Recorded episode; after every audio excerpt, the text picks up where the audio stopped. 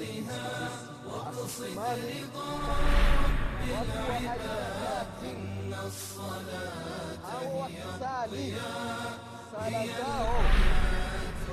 العباد قم للصلاة وأهدها واقصد رضا رب العباد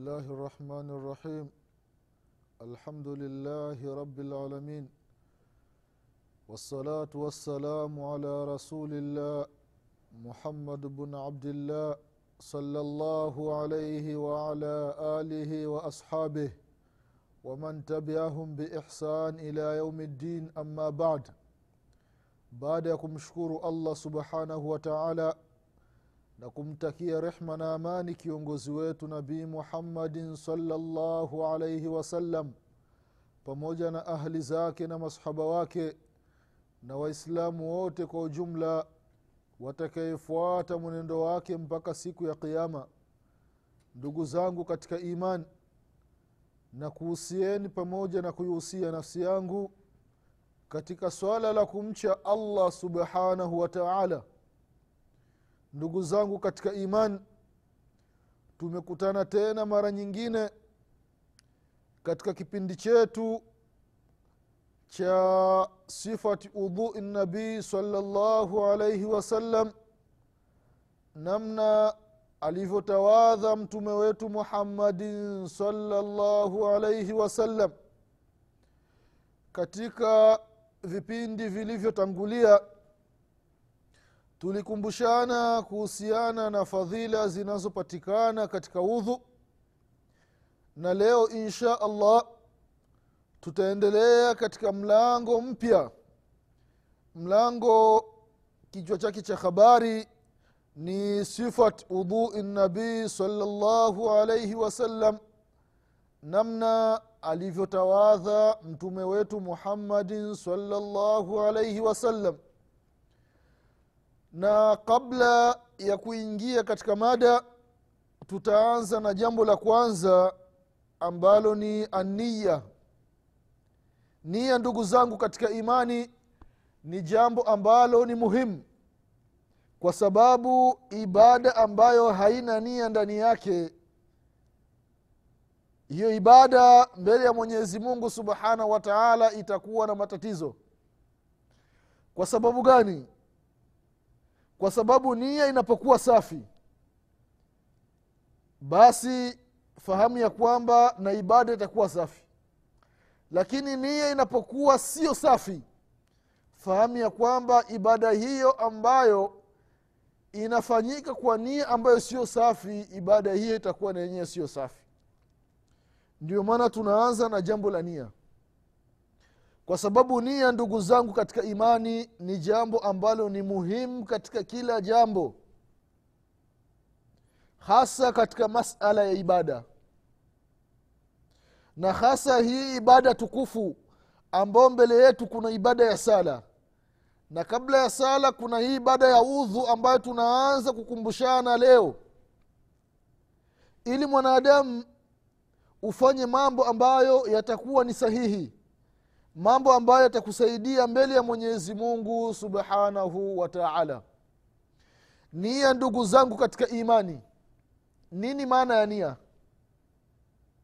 Ania ukisema neno nia hiya azmu alqalbu ala fili ludhu imtithala liamri llahi taala wa rasulihi salllahu alaihi wasallam tunapozungumzia nia katika masala ya udhu maana yake ni kuazimia ndani ya moyo. Unaazimia ndani ya nafsi. Unakusudia kufanya kitu fulani. Unakusudia kufanya kitendo cha udhu. Hiki kitendo unakifanya kwa kufata amri ya mwenyezi mungu subhanahu wa taala. Kama tulivyoona katika vipindi vilivyotangulia kwa sababu jambo la kutawadha ni amri kutoka kwa mwenyezi mungu. Mwenyezi mungu aliposema katika surati lmaida aya ya tisa ya kwamba ya ayuha ladhina amanu idha kumtum ila salati faghsilu ujuhakum enyi ambao mlioamini mnapotaka kuswali basi ntakiwa mwanze kuosha nyuso zenu. Mpaka mwisho wa aya. Na mtume sala llahu salama akabainisha akatafsiri aya ya udhu kwa vitendo. Kwa tunaanza na nia ndugu zangu katika iman nia ni kitu ambacho ni muhimu katika masala ya ibada. Na nia ndugu zangu katika imani kama anavyosema shekhu lislamu bnu taimia rahimahullahu ya kwamba mahalu nia lqalb nia sehemu yake ni moyoni duna llafdhi باتفاق أئمة lmuslimina fi jamii libadat haya ni makubaliano ya wanachuoni wote kwamba nia sehemu yake ni moyoni. Sio kutamka ndugu zangu katika imani.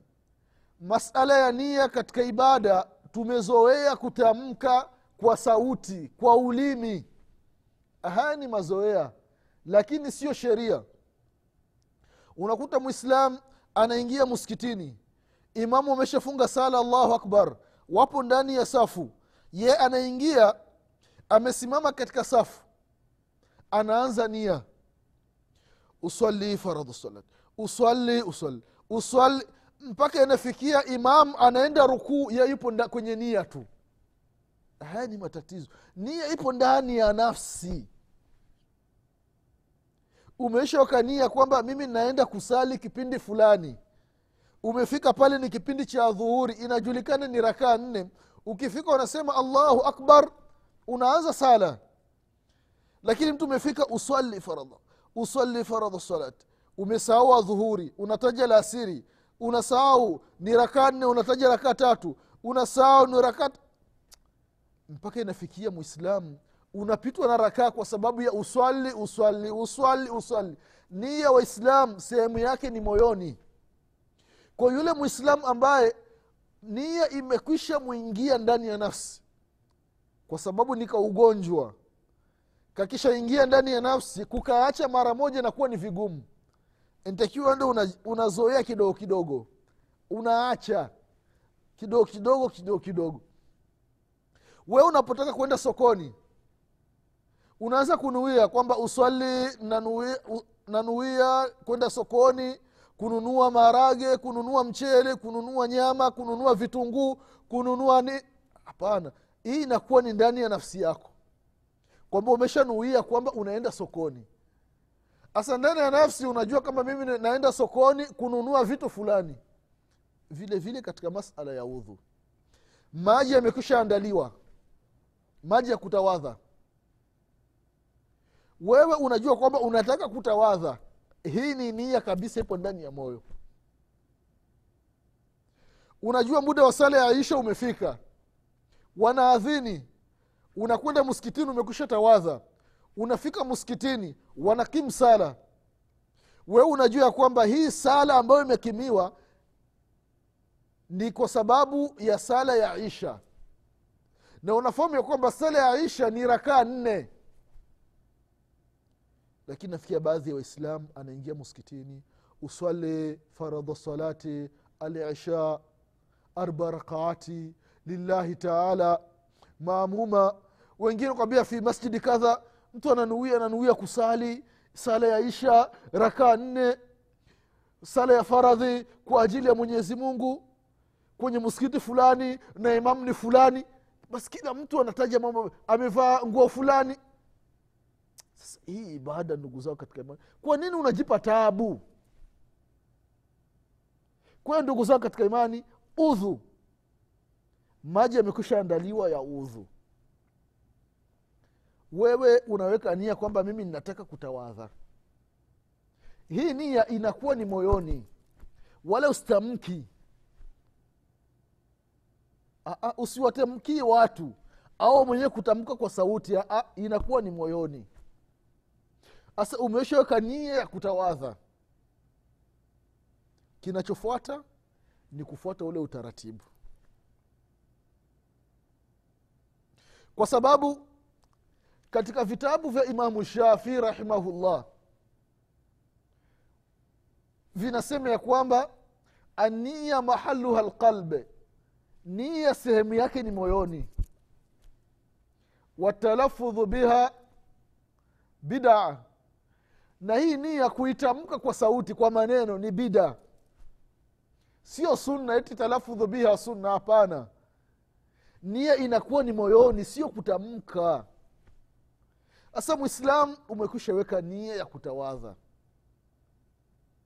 Basi kinachofuata ni nini? Ni kufanya kile kitendo cha kutawadha.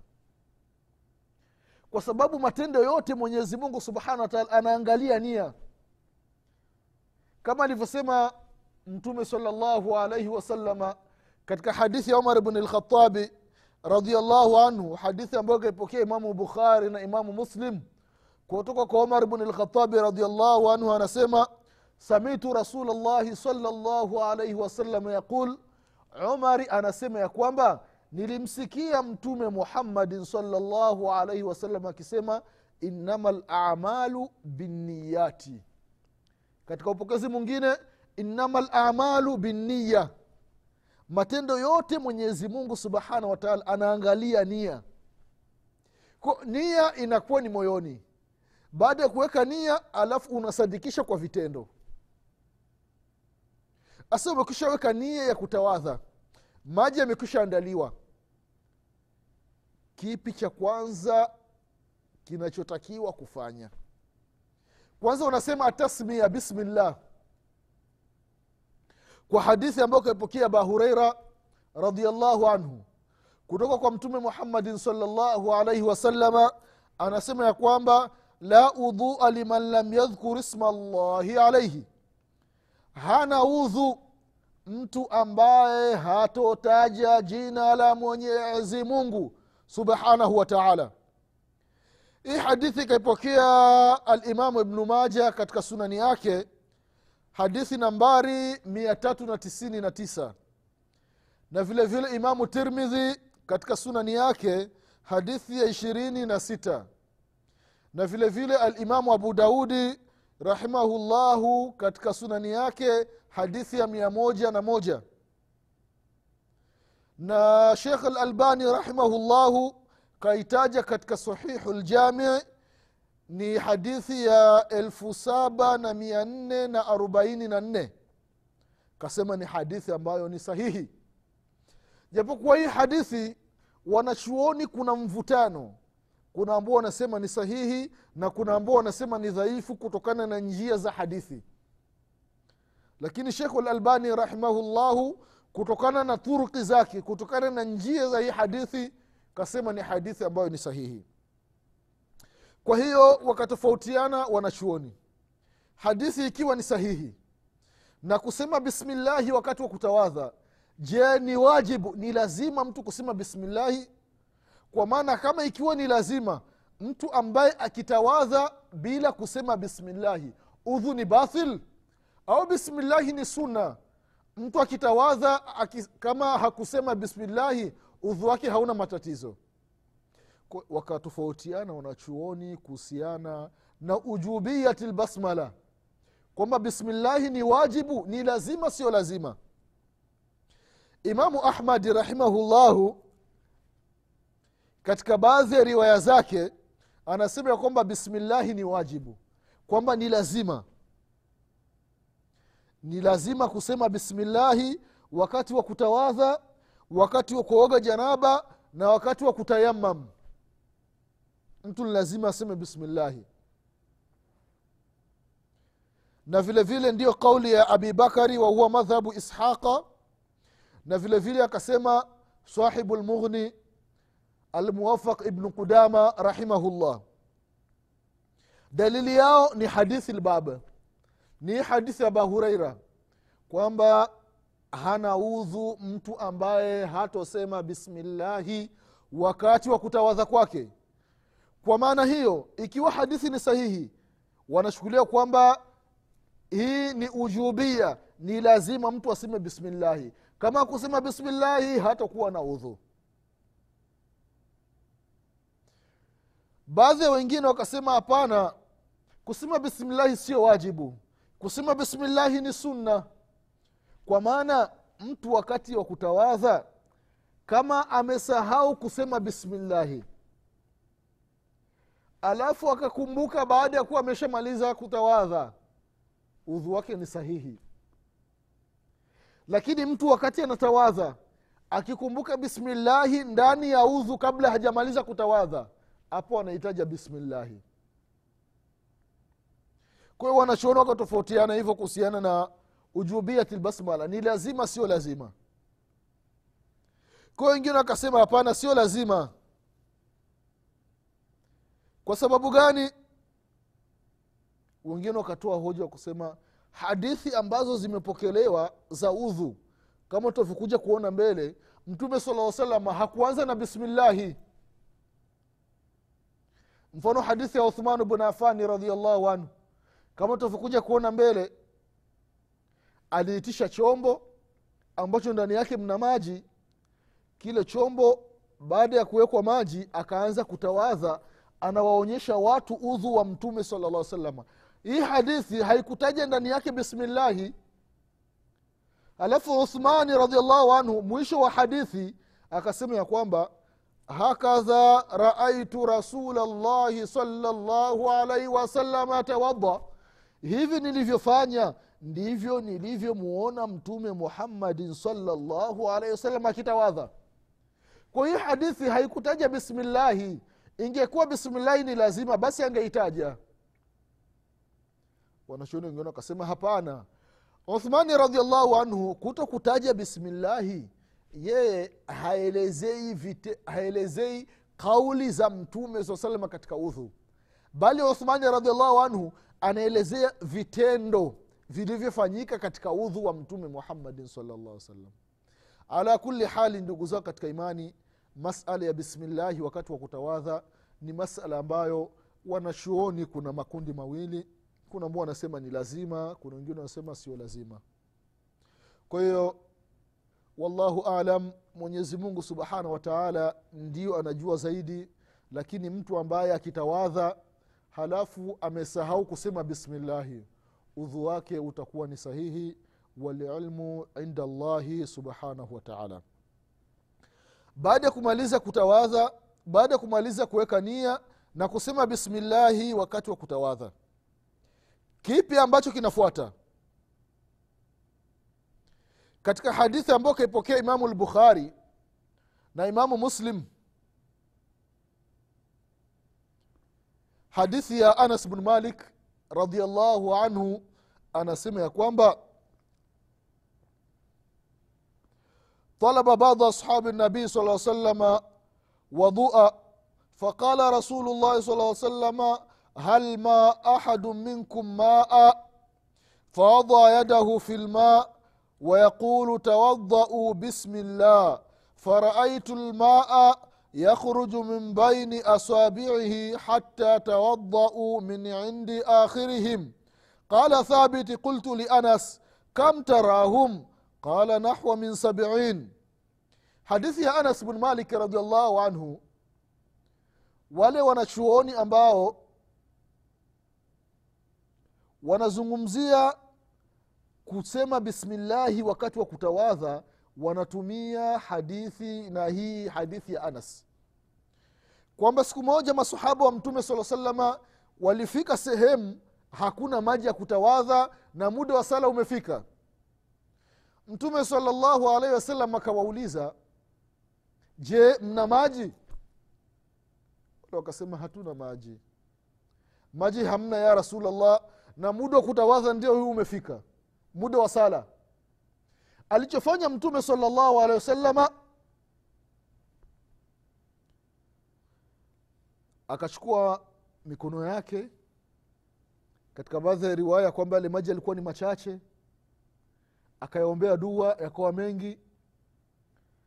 Kisa kingine mtume saa salama akanyoosha vidole vyake. Aliponyoosha hivi vidole vya mtume muhammadin salllah salama vikatoa maji wakati vinatoa maji mtume saa salama akasema tawadhau bismillah. Tawadheni alafu akasema bismillah. Masahaba wakaanza kutawadha kuanzia mtu wa kwanza hadi mtu wa mwisho. Thabiti ambaye ni rafiki yake na anas bnu malik radiallahu anhu akamuuliza anas hivi mlikuwa ni watu wangapi? Anas anasema tulikuwa takribu watu sabini.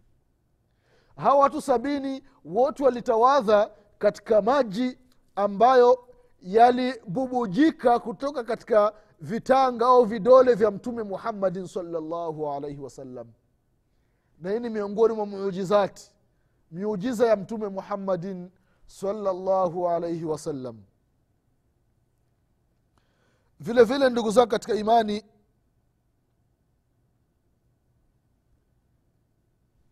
baada ya kumaliza kutawadha kwa maana ya kusema bismillahi kabla ya kuanza kutawadha. Kipi kinachofuata? Maji yamekisha andaliwa mtu unapotaka kutawadha ikiwa maji yapo ndani ya jage maji yapo ndani ya birika maji yapo ndani ya sifuria maji yapo ndani ya chombo usianzi kuingiza mikono ndani. Unaingiza mle alafu una, unaanza kunawa nje unaingiza unanawa nje hapana.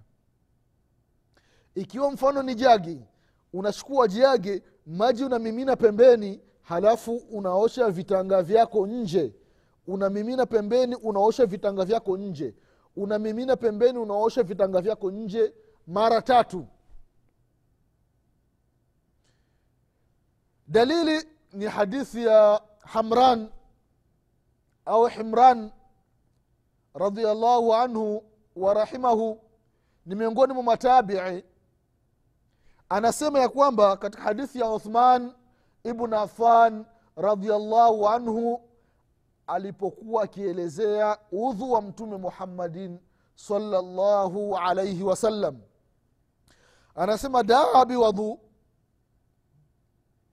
Uthmani radiallahu anhu aliitisha chombo ambacho ndani yake mna maji ya kutawadha alichofanya faghasala kafaihi thalatha marati akaosha vitanga vyake mara tatu.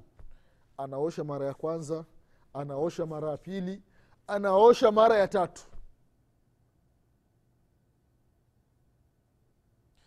Alipomaliza kwa sababu hadithi ni ndefu sisi tunachukua ile mahalu shahidi kisha akasema raaitu rasul llahi salllahu alaihi wasallam tawadaa nahwa udhui hadha nilimwona mtume salalla salama akitawadha udhu kama huyu. Kwa maana mtume sala salama kabla ya kuweka viganja vyake au vitanga vyake vya mikono ndani ya maji alianza kutawadha pembeni. Akamimina maji mara tatu. Hii ni hadithi ambayo kaipokea imamu lbukhari na imamu muslim.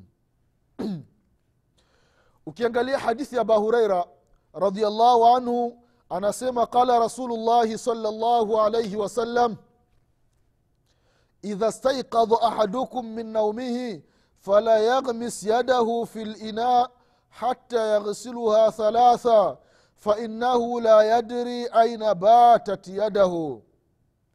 Hadithi ipo katika fathu lbari mujaledi wa kwanza ukurasa mia mbili na ishirini na tisa na vile katika sahihi muslim hadithi hii utaikuta.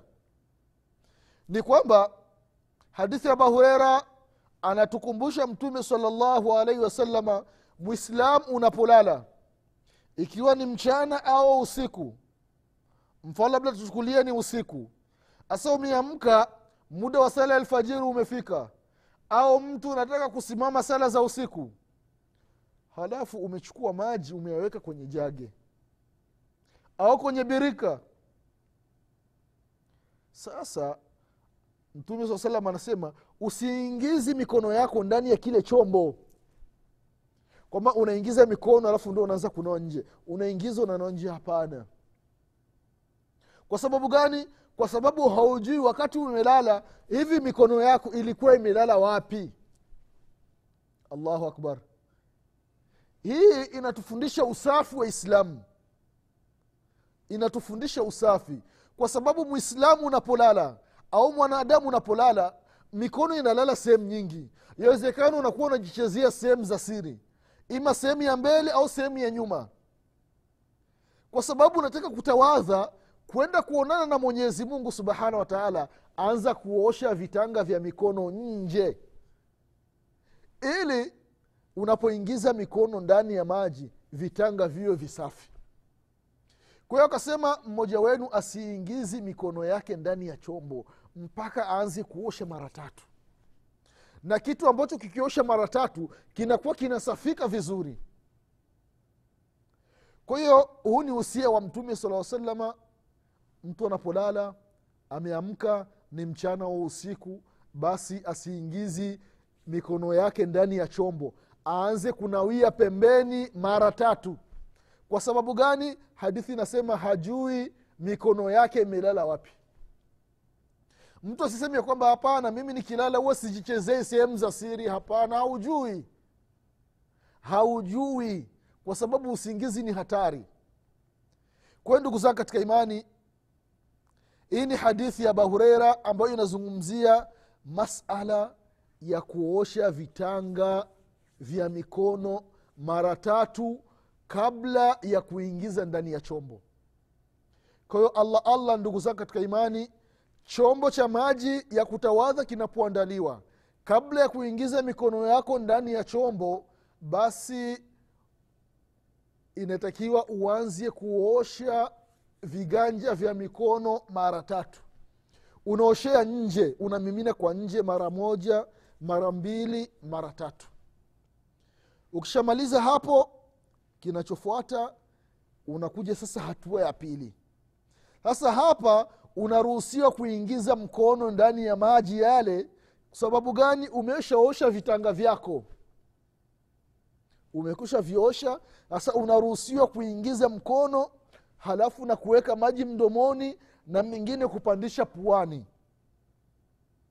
Ukishafanya hivyo unaruhusiwa. Lakini sio kuanza kuingiza mkono ndani ya maji kabla hujaosha vitanga mara tatu nje. Kwa ndugu zangu katika imani hii ni hadithi ya uthman bnu afani radiallahu anhu na hadithi ya abu hureira radiallahu anhuma. Zinatuonyesha kabla ya kuanza kutawadha umesema bismillahi anza kuosha vitanga mara tatu. Kwa hiyo insha allahu nadhani tutaishia hapa kwa leo darasa linalofuata tutakumbushana baada ya kumaliza kuosha vitanga mara tatu ni kipengele gani cha kufuatia?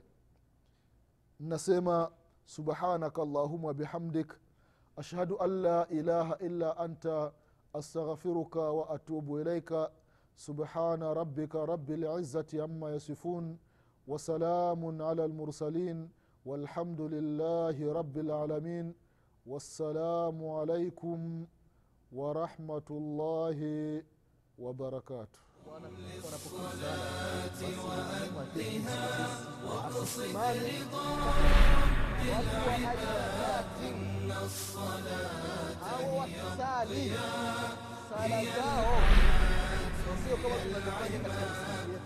للصلاة وأدها واقصد رضا العباد إن الصلاة هي الضياء.